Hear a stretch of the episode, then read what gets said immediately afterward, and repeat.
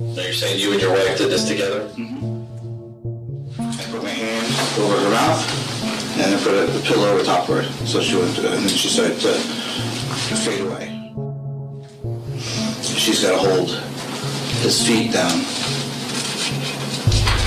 and I'll do, I'll do the stab. My Tyler is the strongest kid, and my Tyler is the quickest kid. And if he got out of the room by chance, you know, it would, it wouldn't help the situation. She was, I want to, I want you to take the pillowcase, put it, put a pillow and put it over my head. I said, "Huh, I don't know if I can do that. And she looked at me, she goes, if you love me, you can do this. I want to be with my babies. From the day in New London, Connecticut, I'm Sten Spinella, and this is Looking for the Todt Family. You know, the song mine, oh, I'm here. I did it. Yeah. It was over with. The first two days of Tony Todt's murder trial were rife with the unexpected. We didn't expect to see video of Tony mumbling at the bottom of the stairs while police searched his house. And we were surprised at seemingly significant details, like the family's finances, that were either glossed over or completely omitted. But the most jarring thing to us was how fast the trial was moving. It was like whiplash after the snail's pace two years we waited for it to start. Less than half an hour into the trial's third day, Assistant State's Attorney Danielle Pinnell told the court that the prosecution was finished. Call your next witness. Sit rest. Tony's lawyers sounded as shocked as we were. Your Honor, we were caught off, off guard by the state resting today. They asked for a delay of several days, but Judge Keith Karsten wasn't having it and instead granted them a half hour recess. We have 14 members of the community that are uh, present and uh, have been present through each stage of the trial. Um, Mr. Todt is uh, represented by a competent and experienced team of attorneys.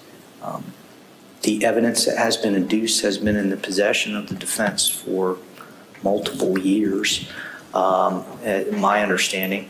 And um, I will give the defense a brief amount of time to collect their thoughts. We're going to continue on with this trial today. I'm going to uh, resume court at 10 o'clock, and I will anticipate uh, entertaining any motions.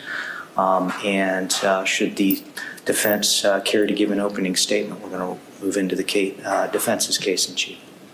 Thanks. We'll be in recess for half an hour. Thank you, Judge. After hearing the recording of Tony's detailed confession, we were eager to hear how Tony would try to refute it now that the state's case was finished. The defense had indicated that they planned to call Tony as a witness, and knowing what we know about Tony, his decision to testify was ultimately unsurprising. We didn't have to wait long to hear from him given the brevity of his defense's opening statement. Ladies and gentlemen the jury, uh, we chose to make a, our opening statement to defer it until this time. Some lawyers like to talk about what they expect the evidence will show, but I will talk to you briefly about what I believe the evidence has shown so far. Objection, Your Honor, approach. 15 seconds into public defender Robert Wesley's opening statement, Pinnell interrupts with an objection.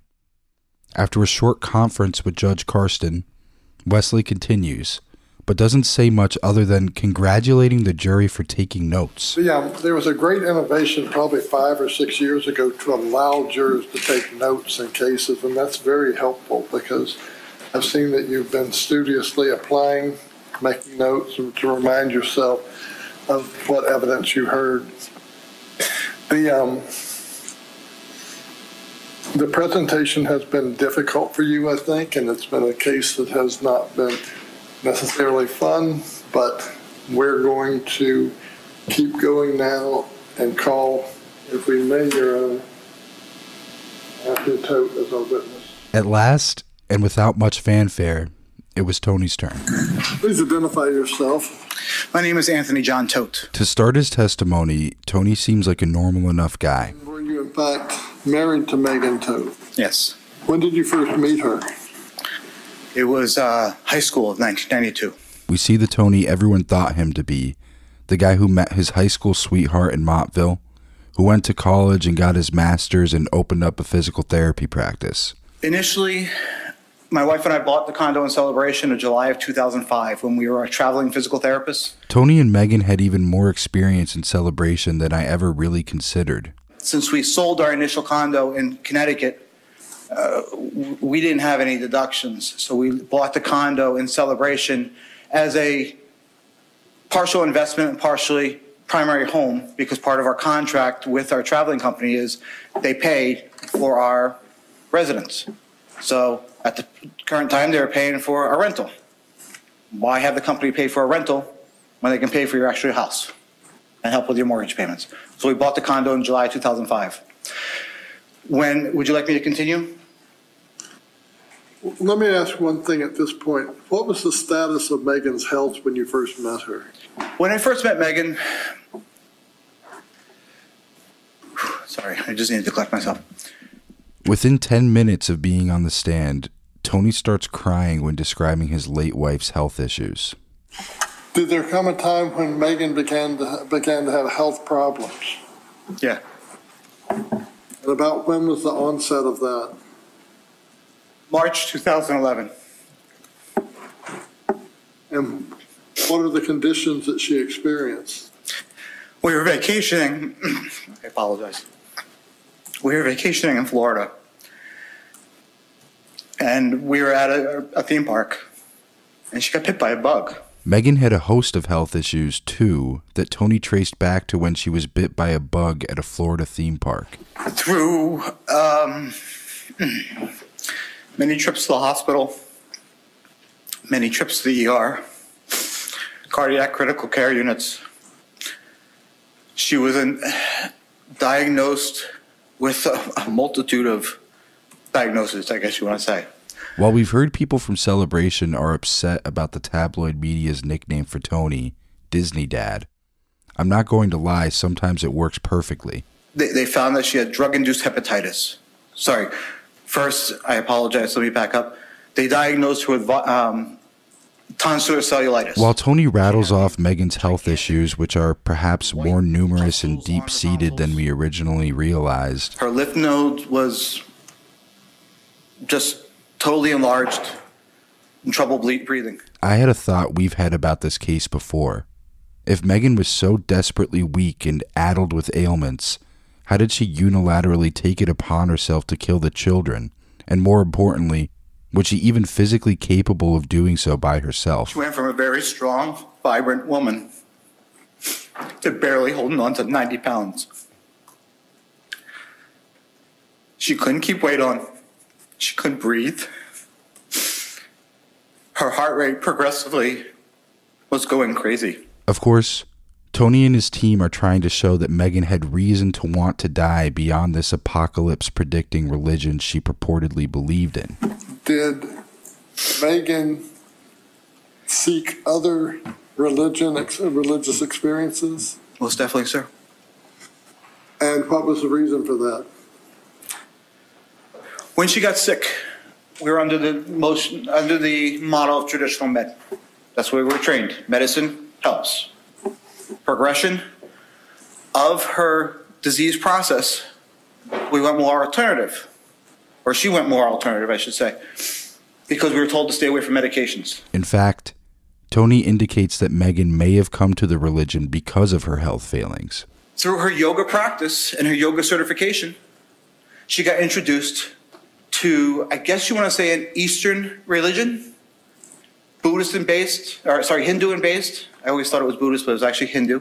About 12 minutes into his testimony, we see Tony clearly express frustration to objections from the prosecutor. Her eyes were, at one point, the color of the most fluorescent yellow highlighter you've ever seen in your life. I swear her eyes could. Objection, Meredith. This would continue throughout his testimony. Objection, Your Honor, lack of medical knowledge. A minute and a half later, he gets haughty about his medical knowledge, the first sign that he would not be able to keep his cool during this portion of the trial. Mr. Todt, have you, uh, what medical training have you received in conjunction with the physical therapy? I, I appreciate you asking that, sir. 20 years of medical experience working in the hospital, case review of chars, uh, charts, home care, meaning that not only was I operating under a nurse or with a nurse individually at a house, I was also opening cases on my own, which means I received medical information, medical records from the doctors and from the hospital themselves to be interpreted, to be reviewed, and to be deciphered so that I can uh, properly give the appropriate care within their medical limits to the patient. Thank you for that background. He would sometimes be explaining something to the jury and then whip his head around in frustration when Pinnell raised an objection and sensed that he was being interrupted. we hired a, I guess you want to say a mother's helper, okay? In which to come in, help bring the kids to school, which is something my wife, Narrative and unresponsive. What I'm going to ask you to do is to try and, and I'll try and correct you so that we don't have long extensions, so it's easier for everyone to understand what we're talking. I apologize, sir. It's been two years since I've been able to tell my story. Every objection took him out of his rhythm, made him stop what he was saying, and added to his level of frustration.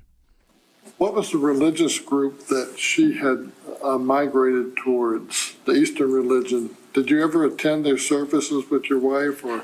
I was very supportive of my wife. I did not understand, nor did I follow this religious aspect. I was Roman Catholic. Again, I'm bothered by the fact that Tony is the only person to say that Megan was into this apparently Eastern Hindu based religion. Meanwhile, he was a solid, then lapsed Roman Catholic. This does not track with what he told police that he and Megan were both worshiping this Eastern religion and Catholicism was a distant memory. You mentioned Lyme disease, and that's somewhat prevalent in New England, is that correct? It seems like everybody has Lyme disease, yes?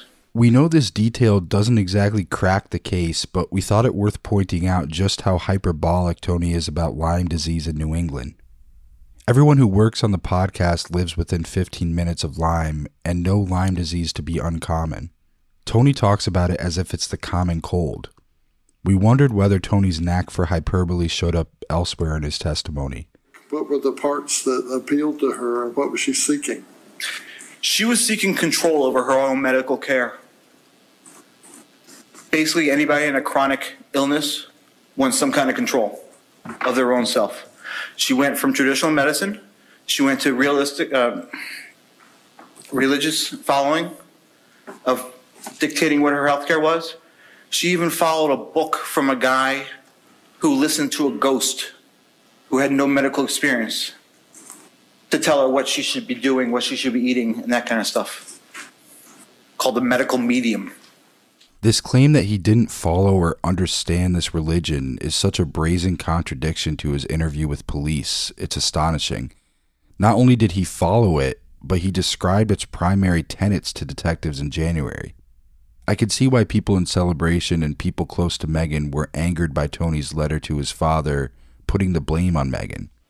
Was there any discussion within that religious group about the, an afterlife?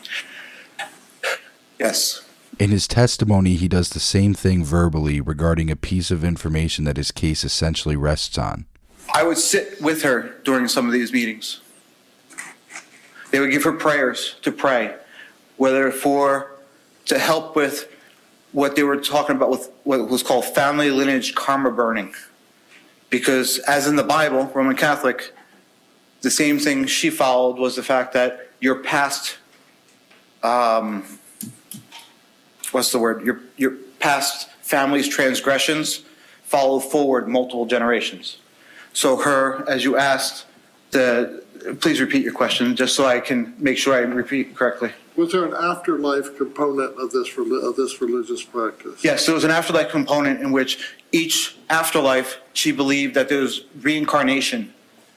And as they burned the family karma in the current life, they reached a salvation in which they were reincarnated to a better life. In this same light, the discussion of Megan's father killing himself seems craven as it's not clear what impact this has on the case, aside from implicating that suicide and rash, surprising decisions run in the family. Was there a calamitous event in the life of Megan's parents? Before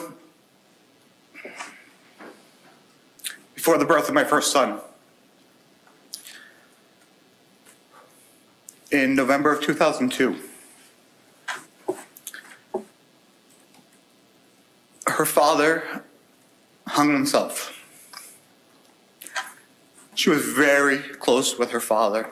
Tony's stated reasons for Megan wanting to kill the family is that she believed in reincarnation and she hoped for better health in the next life. And was her desire to seek better health through this process by going into another life? Better health and better relationships with people who had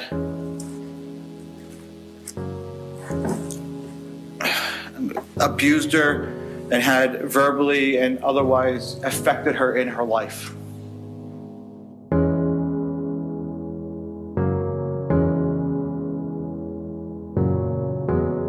Were you aware of any suicide note?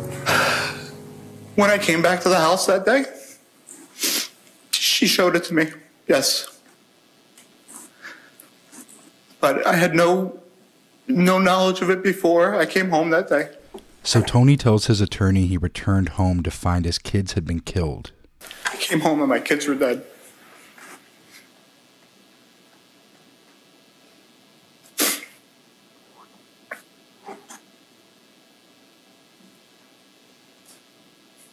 It was the most horrible day of my life. And what made me more horrible is my wife died in front of me.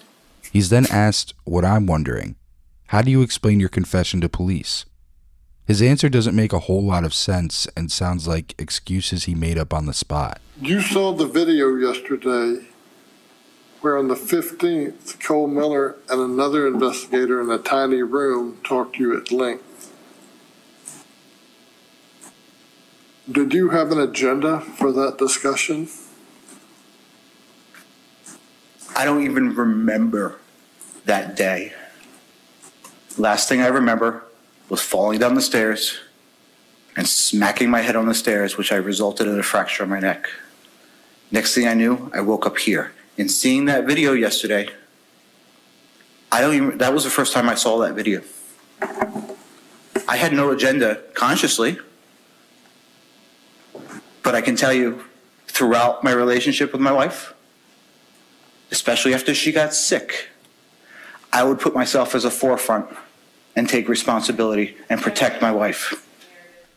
Tony describes a horrifying scene of coming home to find his kids dead.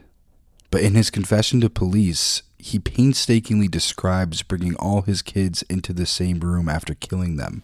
Why did you say that you um, that you performed the knife, the the incisions on the bellies of the children?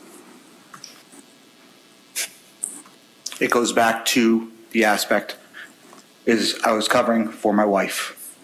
Obviously, unsuccessfully, because as you saw by the video, compared to what they said, I had no clue had my kids died. Tony contends that he attempted suicide multiple times in both the police interviews and in his testimony during the trial. I sliced my wrist. I took multiple doses of Benadryl. I tried to hang myself several times. I bought a pellet gun to shoot myself because I couldn't get a gun to, as you call it, eat a gun. He was asking the jury to believe that this part of his police interview was truthful, but the rest, where he confesses to killing the kids and describes how he did it, was not. Did you ever try to um, poison yourself? With Benadryl, yes. And also, I was just under recently of medical care and I was given metformin for diabetes. And at one point, I swallowed the whole bottle of uh, metformin. We again hear that Tony didn't see this coming because Megan was pain free and the day was perfect leading up to the killings. What could have prohibited Megan from killing her children? I have no idea. We woke up that morning, she was pain free. Everything was good. It's the same story he tells in the letter to his father. I had no knowledge of this. I, I don't know what could have prevented it. I have no idea. And that's the biggest thing that affects me is the fact that I didn't even see this coming. They say, you know, blindsided. This was a blindside by like a Mack truck with filled with dynamite. We were unsure of how to take Tony saying he was blindsided because, as he testified and wrote in advance, he had to fly back to Florida from Connecticut multiple times because the kids were scared of Megan's behavior. It sounds like, right here, that he's trying to have it both ways. Here's all the details that blame Megan, but at the same time, I can't be at fault because I was blindsided. Tony also mentions less than 10 minutes later in his testimony that Megan cancels a doctor's appointment because, according to him, she said she had no hope in her life. She had a doctor's visit scheduled for the Thursday after Thanksgiving. Forgive me, I do not have the date. In which she canceled because she had said, "There's no hope. There's no she. There's nothing more that can be done." In the letter to his father, he says the same and refers to it as a red flag. So now we have Tony blindsided while also taking note of all of these red flags. Was the, um, the person who was uh, thought to be the leader of this Indian or Eastern Indian um, religious group uh, called Gari? That was one of them. Yes, that was the primary one. Yes. We couldn't figure out exactly the religion Tony was referring to. It sounded something like Gari but he does provide the name of a leader that Megan allegedly worshipped, Mirabai, which we think is a Hindu saint from the 16th century. After she got sick in 2011, she progressed 2012, 2013 to Gowrie and Mirabai. To me, this doesn't seem to lend credence to Tony's story because the details are too vague. You would think his defense would have this nailed down by now, but they sort of gloss over Megan's spirituality even though Tony's case hinges on it. And they had individual contact with Megan, would leave messages for Megan and contact her? Yeah, contacts would be via phone, via, um, like I said, the Skype computer thing, um, FaceTime sometimes. We're still only hearing about Megan's spirituality from Tony, though he does say that other people in his family were aware of her rumored beliefs. And did they acknowledge, did they contact you or give you information that Megan had crossed over? They didn't tell me directly. They had contacted my sister, and my sister told me that she had a conversation that Megan was at rest and she crossed over. We're still trying to verify whether Megan has spoken about her spirituality to anybody else. I don't know where that I, I, I don't understand it. But to hold it in my heart, she crossed over and she's at peace and not suffering. That's all I can hope for. It was difficult to see him crying about his daughter's dollhouse and his Christmas present for her, a bike, because I had to consider the possibility that he was using these symbols to emotionally manipulate the jury. There was a Huffy bicycle in a box. Yeah. And were you prepared to assemble that bike? God, my, my babies.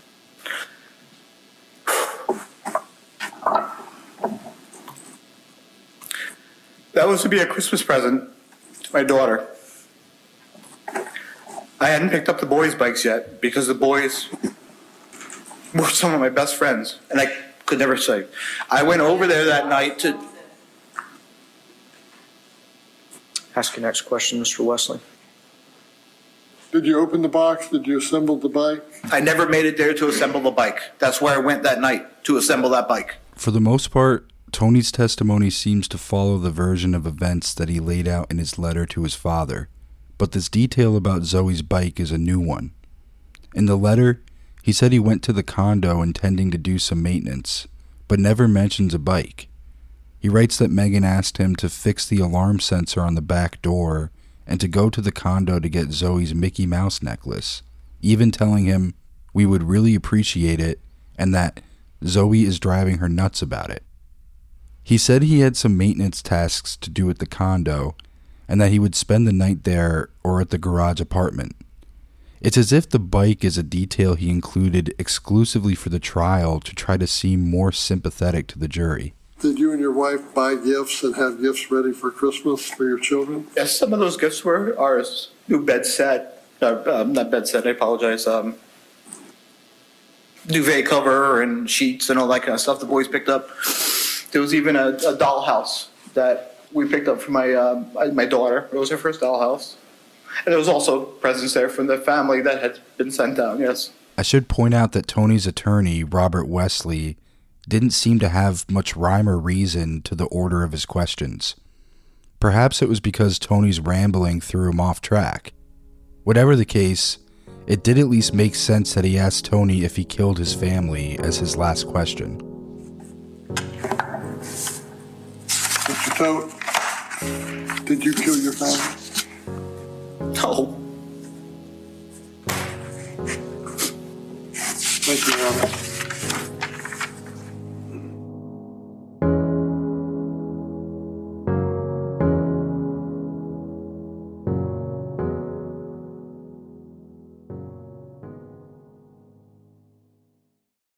After about 45 minutes of direct questioning, Tony is cross examined by Pinnell.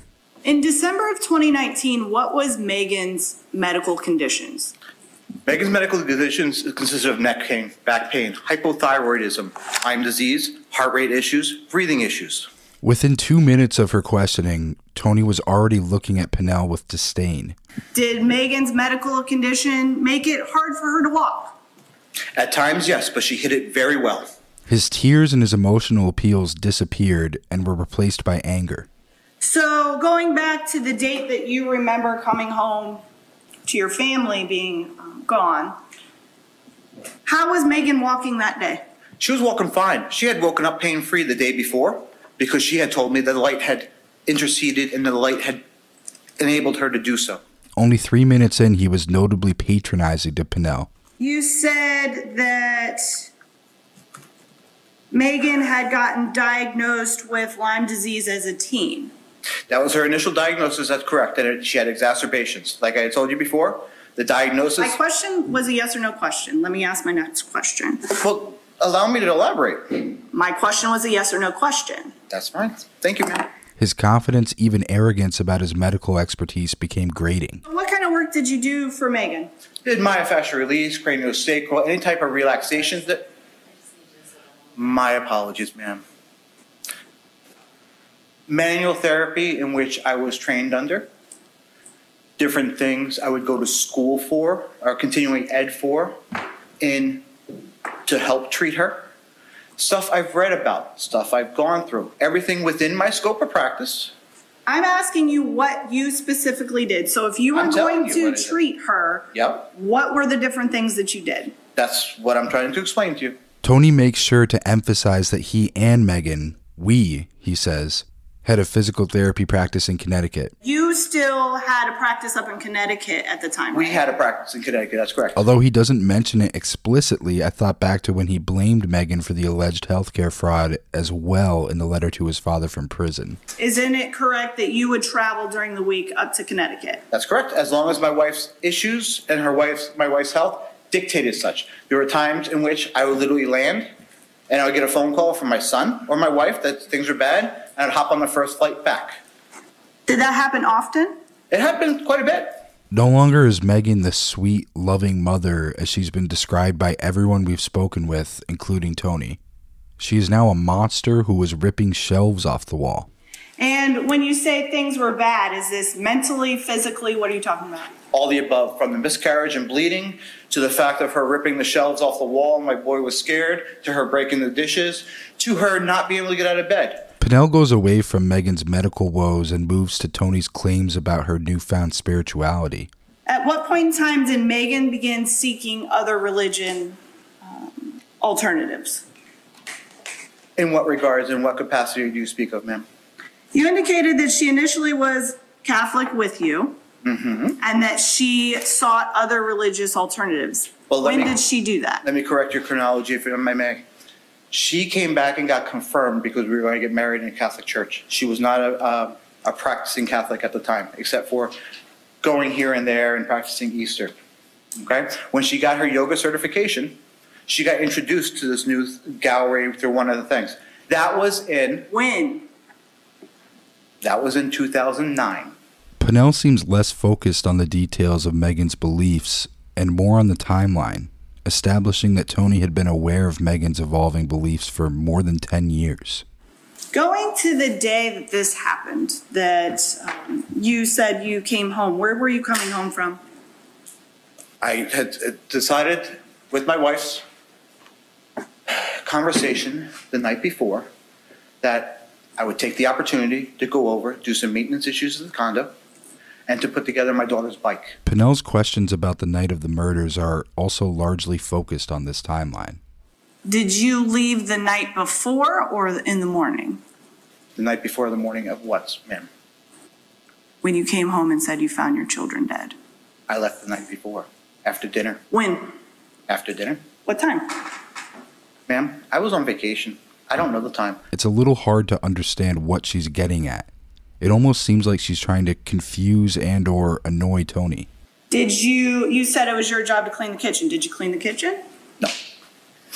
So, Leftovers, we throw stuff away. There's nothing to clean. okay, so you didn't clean any, pl- I don't understand what your job is to clean the kitchen if you didn't have. Pots, pans, that kind of stuff. Nothing was there because we didn't cook. We had leftovers. We Okay, had, okay. uh, what's it called? Um, hummus toast. Or They had hummus toast. Tony's description of that night tracks closely with the letter to his father. He drove the van to the condo and walked back to retrieve his tools. He then plays basketball with the boys. So, what happens after you play basketball? I told the boys it was getting late. Megan had told me that she wanted to go to bed early that night because everybody had just gotten over the Christmas, uh, sorry, the, the stomach bug and didn't want to be sick for Christmas. Okay. So I said, go into your mom. I'm going. Good night. You know, I'm going over. Just remind mommy I won't be home. I'll either be sleeping in the, the condo or the, um, what's it called? The studio apartment above the garage because I was a bull in a china closet. Tony sometimes uses the exact phrases he used in his letter, like bowl in a china closet. It seemed to confirm our worst suspicions more than a year ago when we thought the letter was something of a rough draft for his testimony. So, you carry the utility bag and you walk over to the condo, right? I walk over to the van. That's correct. So, you walk to the van? Yeah. What do you do with the van? I realized the, the phone, what I realized it wasn't the phone, it was an iPod that was lacking the charge. So I went in, knowing I didn't have a charger up in my, up in the condo. I had a car charger. So I sat in there, decided to take a rest because I was exhausted as I charged the phone. Tony repeats his alibi from the letter that he fell asleep in the parked van and spent the whole night there. So, how long were you sleeping in the van? I woke up by the sunshine the next morning. Oh. So, you slept the entire night in the van? Depending on your point of view, this is either too ridiculous to be true, because who accidentally sleeps all night in the driver's seat of a minivan, or it's too ridiculous to be made up. If you were going to lie about your whereabouts, wouldn't it be more plausible to say you slept in the condo? Did you ever go inside the condo? Nope, never made it up there. Because I woke up and realized the sun was up, so obviously it was later than the four o'clock I usually woke up to treat my wife. And I didn't want to be in the doghouse, but with her waking up and being in pain and me not being there and not being able to provide for her. During an exchange about Tony encountering Megan when he returns to the house, Pinnell shoots back at him when his continued frustration crosses a line. Well, you're standing at the bottom of the stairs looking up at Megan at the stairs. You can't see the doors to the library? Ma'am, can you see that gentleman back there? Mike, you don't ask me questions, I ask you questions. Can you see the door to the library when you're standing at the stairs looking up at Megan? No. Tony's hostility toward Pinnell, necessitating that she dress him down, couldn't have looked good to the jury. You're engaging with Megan, and what is Megan's demeanor? Not what she says, what is she doing, and how is she appear to you? She's standing at the top of the stairs. She has tears in her eyes and said, You're alive. Tony says he went to Zoe first in both his confession to police and in his testimony, although in his confession, he kills her, and on the stand, he finds her dead. So when you get into Zoe's room, what do you see? There's a pillow on her head. There's a hand. And there's covers on top of her. She's laying on her mattress on the floor. The mattress is on the floor. She's laying on her mattress. What do you do? I went over to her. I uncovered her, her mouth, uh, uncovered her face with a pillow. She had told me that she had stabbed the kids. So of course I looked for blood. I looked for anything. Looked for any sign of life. There was nothing. I turned back to her and I said, I thought you stabbed her. She says, I thought I did. I didn't know. It bounced off of her. Okay. This conversation with Megan, which is not in the letter, sounds a little strange, like He's adding a detail to correspond with the medical examiner's testimony about not finding evidence of a stab wound on Zoe. After you discover Zoe, what do you do? I went to the bathroom and picked up a washcloth. Tony describes, as he does in the letter, washing each of the children's faces. So after you see Alec, do you go downstairs to Tyler? No, I actually do the same thing with the washcloth. His eyes were open and his mouth was gently slack, looked uncomfortable. Normal father thing is to relax their head and relax, and I was just providing them comfort. Okay. Asked why he didn't call anyone at any point during this, Tony tells Pinnell it was because he didn't have a phone. Did were there other phones in the house? There were other possessions of phones in the house, but Megan hid them and would not tell me where she hid them. So it's your testimony that you could not have called anybody. That's correct. I didn't have a phone. And it's daylight, right? Yep. It seemed to me that each progressive explanation of Megan's demeanor leading up to and during the killing of the kids becomes more dramatic. Megan was standing there trying to plead with me to talk. She kept bringing up the story of Thomas, the disbeliever, because she wanted me to believe what she was doing. Each telling from Tony ratchets up the drama. And you said that the knife was in her abdomen Yes. when you came out of the bathroom. Yes. What'd you do? Um, I stood there in shock. And I said, What the hell are you doing?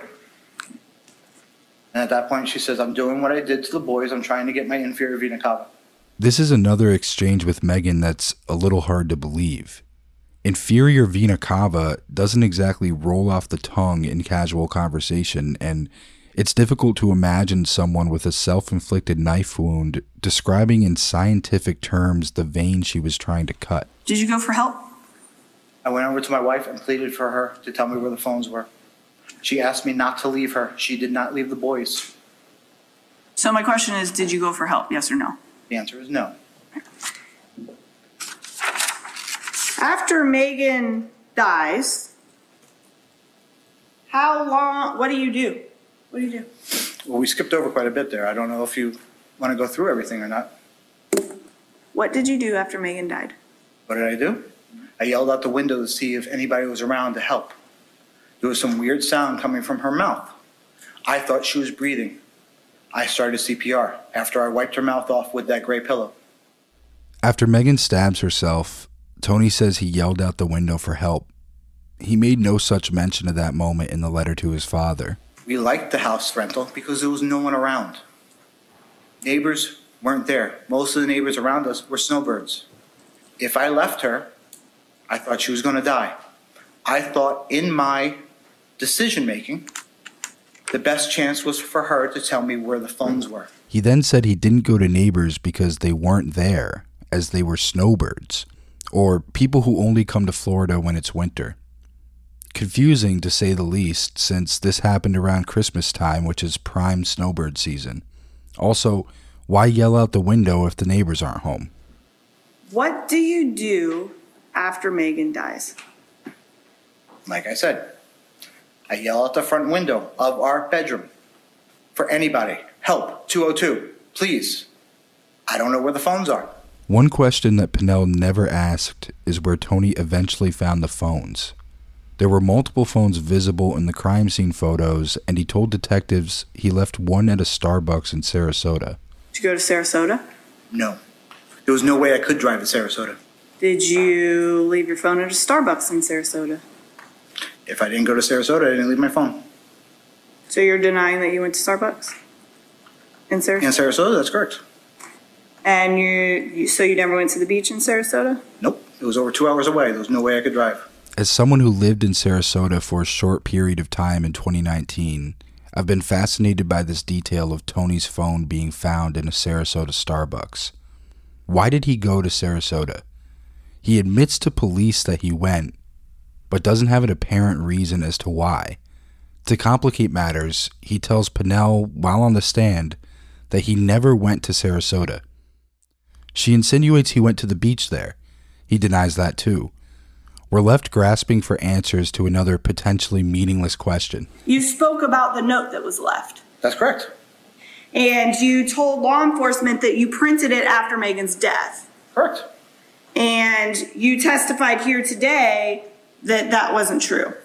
That's correct. Tony told Detective Miller that he and Megan wrote this note together and that he printed it from his phone after Megan had died. But on the stand, he says that Megan wrote this note on her own and then gave it to him. The initial note was the one I didn't print out. The note I found in my pocket after, which is the note Meg printed out, that I found in my pocket after I urinated myself in the, in the garage after one hallucination and drank what I thought was coffee, but I'm pretty sure it was motor oil. I went into the house, stripping, and found the note in my pocket, Which note? the note Megan had left. What was on that note? On that note was essentially, I didn't read this note, but from what I recall, it said we did it to the family, which she referred to as family lineage. I had a different relationship, a different definition of family. And the other thing was where she wanted her ashes. At the bottom of that note, it said, Tony, I love you forever. Please forgive me. According to Tony, this note had a message from Megan that would essentially take credit for the killings and absolve Tony. But we have to take Tony's word for this because the note is never shown or read in court. Also, according to Tony, the note in evidence is not the original. What'd you do with it? What did I do with that? Yeah. I took it out of my urine-soaked pants and retyped it because I wanted the I wanted my resi- residual family or my leftover fa- uh, the family that was alive to keep the knowledge that we were a family unit, and I wanted my wife to know. I want my wife's wishes known where she wanted the ashes buried. She wanted to be buried with her father, where we released the ashes at Harkness. Strangely, Pinnell doesn't press Tony on the details of this note. Maybe because the authenticity of this retyped note is questionable enough on its own, or maybe because Tony's story gets increasingly bizarre at this point. Was Megan's note handwritten or typed? It was typed. And did you ultimately throw it away? I ultimately put it in the fun, there was a fan box in the kitchen. I after I typed it and I typed a second one that was all right, sorry when I retyped it there was some errors in it so I put the urine soaked one and the one with errors in it in that fan box. After I fixed the door with my father-in-law who died in 2002. It sounds like Tony is describing hallucinations, though he doesn't say this explicitly. You actually, the note that was left on the green chair is something that you actually authored. I actually edited it. That's correct. Okay.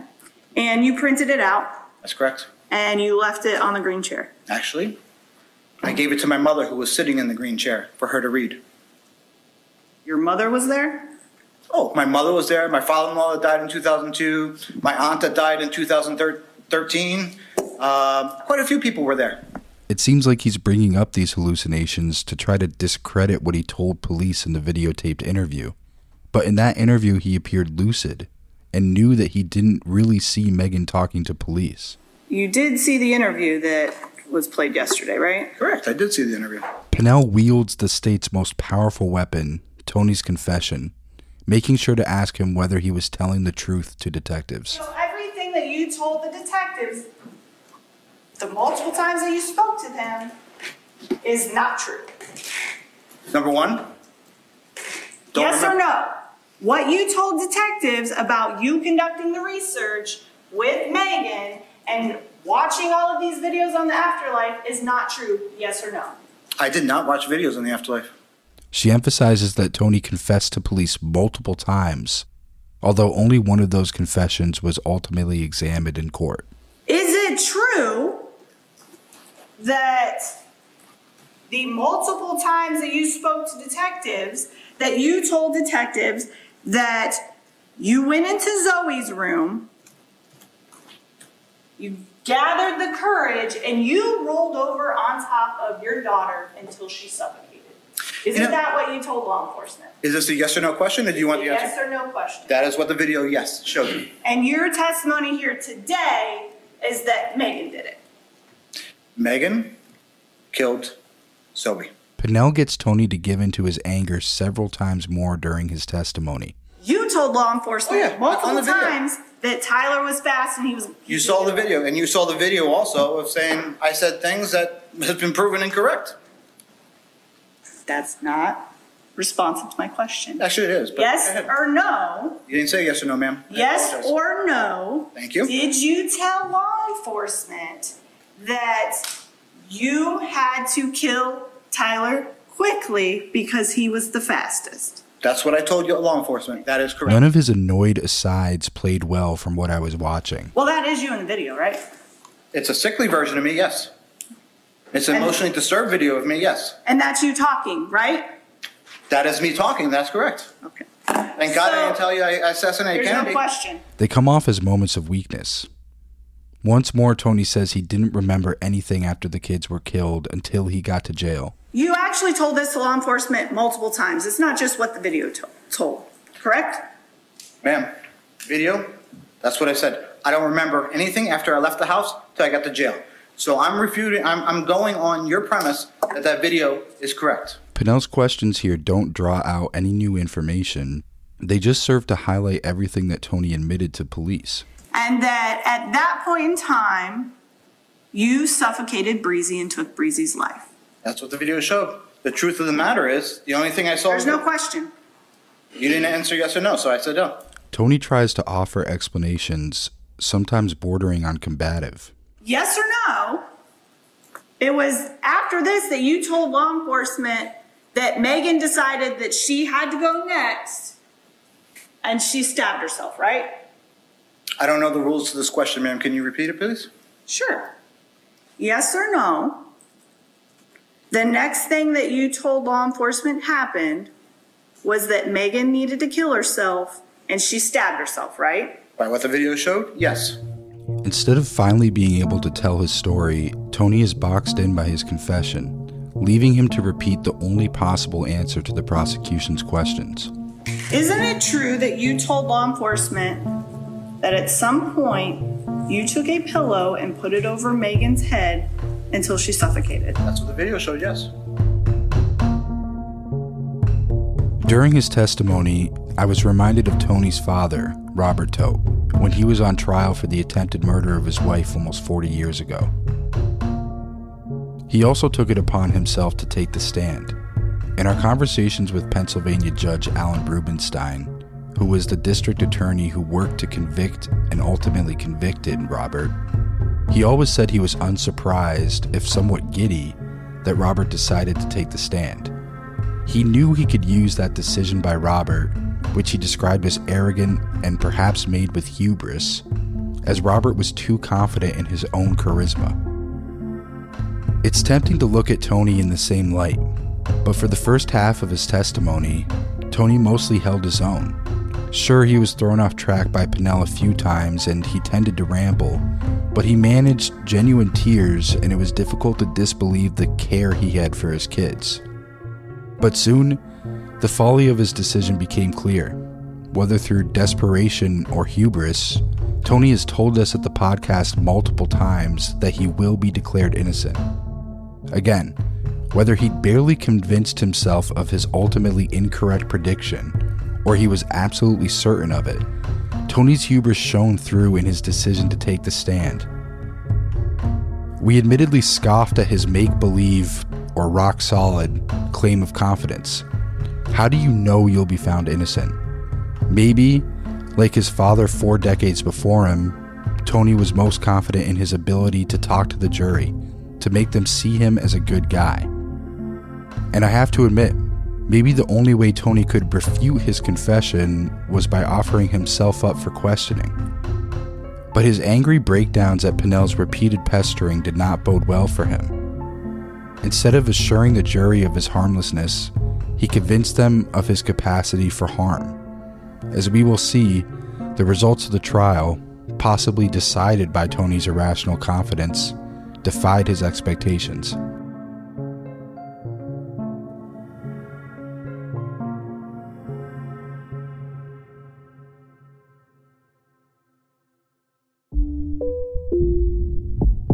Next time, on the final episode of Looking for the Todt family, we come to the close of the trial, we hear again from people close to the case, and we reveal the content of the family's suicide note.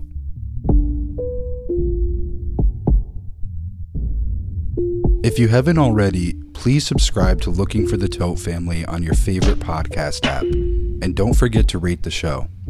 Find us on Facebook, Twitter, and Instagram. Looking for the Todt Family is hosted and reported by Sten Spinella, produced by Peter Huoppi and Carlos Virgen, written by Sten Spinella and Peter Huoppi, editing by Peter Huoppi, and music by Carlos Virgen. Tim Cotter is our executive editor, and Izaskun Larrañeta is our managing editor. This has been a production of The Day in New London, Connecticut.